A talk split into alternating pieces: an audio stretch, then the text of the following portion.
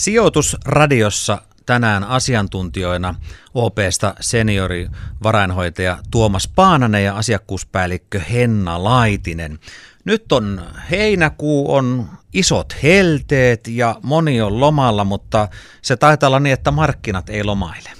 Se on juuri näin, että tosiaan markkina on aina auki ja, ja tota, kurssit nousee ja laskee koko ajan globaalisti, sitä seurataan kyllä – Kyllä, mutta sanoa kyllä, että oikeastaan tämä alkuvuosia näihin, näihin päiviin asti, niin aika kuumaahan markkinoilla ollut, että kurssit on noussut ja jos katsoo vaikka alkuvuoden päivistä näihin päiviin, niin noin 500 pinnaa on noussut Jenkeissä, Euroopassa ja Suomessa suurin piirtein. Eli ihan, ihan kohtuullisen hyviä, hyviä hellekkeleitä sillä ollut kyllä. Kyllä, aika semmoiset odottavat tunnelmat markkinoilla myöskin, että vähän seurataan, että mihin suuntaan tässä ollaan menossa ja ehkä sitä syksyäkin odotellaan edelleen, että katsotaan, katsotaan nyt sitten, että mitä tässä kesäaikana vielä tapahtuu ja tosiaan nyt alkaa tulla noita toisen kvartaalin tulosjulkistuksia sitten myöskin, niin nähdään vähän, että miten on yhtiöillä mennyt. No kuinka paljon noin yleisesti ottaen ikään kuin korona näkyy tässä ajattelussa? Kyllä se näkyy edelleenkin. Toki markkina aika nopeasti sen asian aina hyväksy tai, tai ymmärtää ja tavallaan hinnoittelee sinne. Eli korona oikeastaan nämä delta-variantit ja muut, niin enää ei kovin paljon näy enää markkinoilla. Että markkina on jo tottunut tähän koronaan ja, ja se hyväksyy se jo hinnoissa se on. Että näkyy toki, mutta jos, jos mennään, jos ei tule lisää isoja yllätyksiä, niin tuskin kovin paljon vaikuttaa enää niin kuin kurssi liikkeisiin. Mm, ja sijoittajatkin katsoivat jo tosi paljon aikaa koronan jälkeen, että, että mitä sitten siellä koronan jälkeen on luvassa. Kyllä. Eli muun muassa rokotustahdit, nämä kaikki vaikuttaa. Se on just näin, että miten, miten tavallaan rokotuskattavuus on ja, ja miten sitten nämä variantit leviää, niin ne on sitten niitä, mutta markkina katsoo sinne jo tulevaan aikaan näiden jälkeen. Sijoittajat ovat olleet huolissaan inflaatiosta. Onko tämä aihe ihan todellinen? On. Viimeksi käytiin, viimeisessä radiossa käytiin tätä tuota läpi ja, ja siellä Matti ja Emma, Emma kävi vähän niitä taustoja, mutta edelleen se on yksi semmoinen teema. Sitten myöskin tämä korkojen nousu oli alkuvuodesta aika iso, iso teema, mistä markkina ehkä vähän huolestukin jopa, mutta oikeastaan markkina on sitä sitten toipunut ja taas on menty ylöspäin, että se ei ole enää semmoinen iso. Mutta ehkä minkä ottaisin ottaisin niin kuin esille, niin tämmöinen niin kuin raaka-ainepula on isompi ongelma, että ei tähän oikein olla sitä materiaalia, mistä tehdään eri asioita. Mm, se on varmasti monet huomannut nyt tässä korona-aikana, kun kotona remontoidaan paljon, niin tota, näkee se, että on raaka-aineiden hinnat noussut, että ihan tuolta rautakaupasta, jos lähtee tavaraa hakemaan, niin sa- saattaa kalliimpaa olla.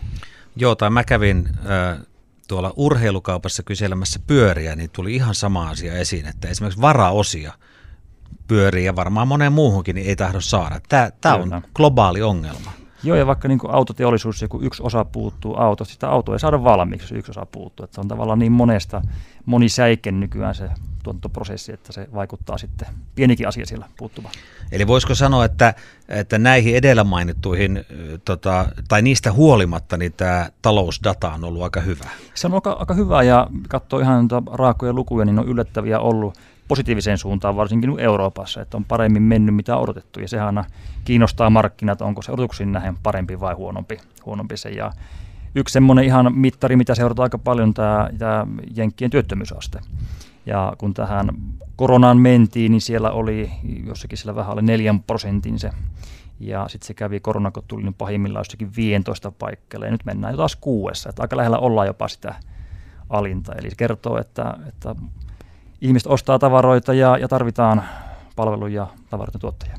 Onko USA muussakin mittari kuin pelkästään niin kuin työttömyysasteessa, mihin aina peilataan sitten? Onhan se tämä talouden veturi isompia markkinoita, totta kai se on se iso, iso, iso markkina ja, ja yleensä jenkit on se nopeiten, nopeiten niin kuin nousee sieltä sitten myöskin tuosta. Eli siellä on sitä mahdollisuuksia toimia, niin, niin ne nousee paljon nopeammin sitten alohadille kuin muut, muut markkinat. No onko, onko huomattu nyt, kun sanotaan tämmöinen ehkä puolen vuoden perspektiivi presidentin vaihdoksen jälkeen, tuliko semmoista tiettyä vakautta, kun se oli ehkä välillä vähän semmoista poukkoilevaa? Joo, toi on hyvä, että odotettiin näitä ainakin, ainakin tulee. Että kyllähän Biden on ollut ei niin värikäs, se on ehkä hyväkin tässä tapauksessa, ei niin värikkäitä mielipiteitä tullut tuonne someen ja muuta, että semmoista niin pitkäjänteisempää viestintää siitä on tullut selvästi. Ja tokihan Biden tuo omia, omia niin kuin tavoitteita, vihreitä, vihreitä teollisuutta ja niin kuin vihreitä arvoja painottaa enemmän kuin Trump, eli näkyy niin kuin näissä muun muassa sitten. No öljyn hinta, se on noussut. Miltä nyt tilanne näyttää tällä hetkellä? Joo, sehän vuosi sitten öljyhinta kävi, kävi alimmillaan kuin oikeastaan koskaan tässä nyky, nykyhistoriassa ja, ja se on noussut aika laillakin, laillakin tässä viime, viime päivinä. Siinä oikeastaan mikä siihen johtaa, niin tämä maailmantalouden elpyminen ylipäätään, kun kysyntä nousee nopeasti, niin se nostaa sitä öljyhintaa. Ja kun tämä talouksien käynnistyminen taas on sitten lähtenyt, niin se kysyntä on noussut niin valtavasti täällä. Et se on se yksi tekijä, mikä, mikä ja toki näkyy täällähän meillä pumpulla, kun käydään autoa tankkaamassa, se näkyy aika siellä. Ja oikeastaan siihen lisänä voisin sanoa, että mitä tekijöitä, mitkä sitä kysyntää lisää ja mitä, mitä niin kuin hillitsee, että ää, tuossa markkina on ehkä pohtinut sitä, että kun tämä mm, luovutaan näistä bensa-autoista ja mennään tähän sähköautoja esimerkiksi, niin se tulee laskemaan sitä öljyn kysyntää. Näin se tavallaan pitkästä, pitkässä niin kuin juoksussa menee.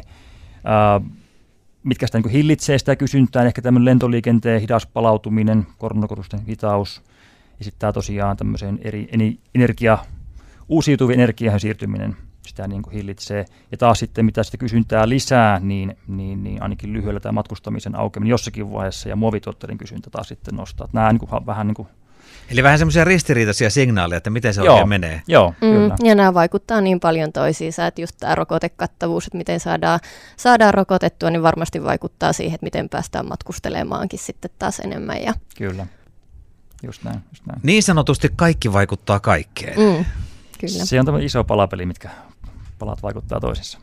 Mistä löytää tietoa markkinoista ja sijoituskohteista, jos innokas sellainen löytyy? Perinteisesti sitä tietoa on ehkä haettu lehdistä ja yhtiöiden omista tiedotteista ja telkkarin tekstiteeveltä, mutta kyllä tämäkin maailma on tosi paljon siirtynyt sinne sosiaalisen mediaan ja, ja sosiaalisen median kanaviin, että sijoittajat on yhä aktiivisempia somessa ja odottaa myöskin sen tiedon sieltä löytyvä.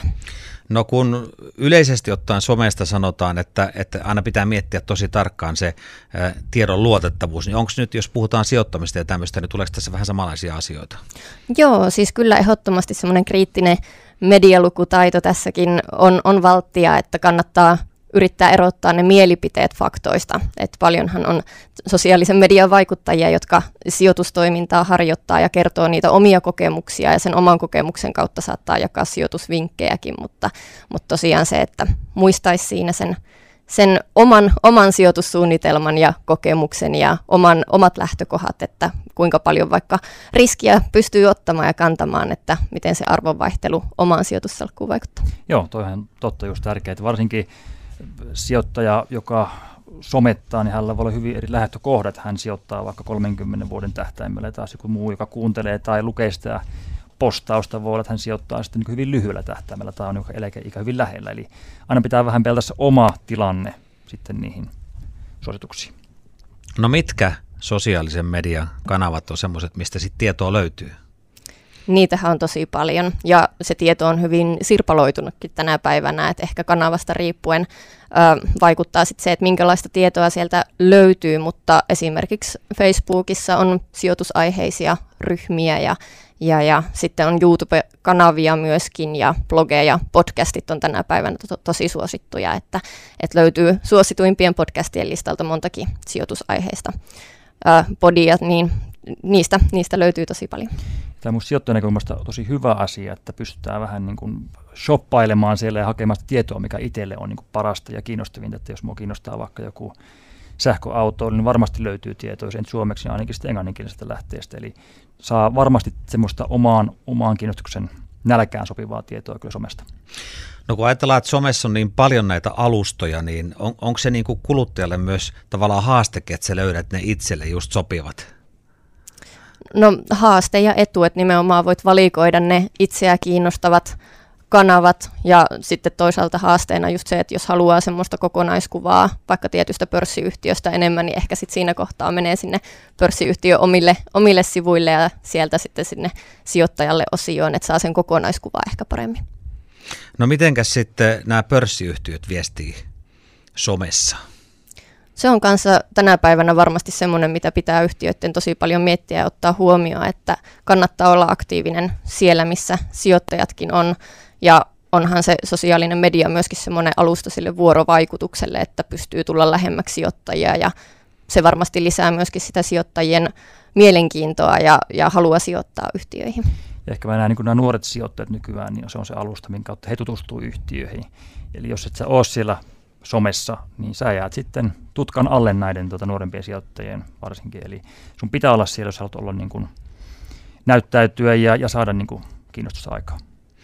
No voiko ajatella, että niin some on tuonut uuden tyyppisiä sijoittajia markkinoille, kun ajatellaan, että tavallaan se perinteinen tapa on ollut vähän erilainen tapa toimia, niin tämä uusi ehkä tuo sitten mahdollisesti jotain uudenlaisia visioita. Joo, että alkuvuodesta nähty tämä tämä tiettyjen yhtiöiden huima kasvu tai nousu muutamissa päivissä Jenkeissä, Robin Hood-sijoittaminen, niin tota, sehän juuri tästä oikeastaan on peruja. Eli, eli tota, somessa ryhmä päätti, että ostaa tämmöistä osaketta ja he ostivat ja kurssit nousi ja sai aika, aika isonkin myllerryksen markkinoille. Eli tällä on aika vaikutuksia, kun tavallaan iso joukko kokoontuu yhden aiheen äärelle.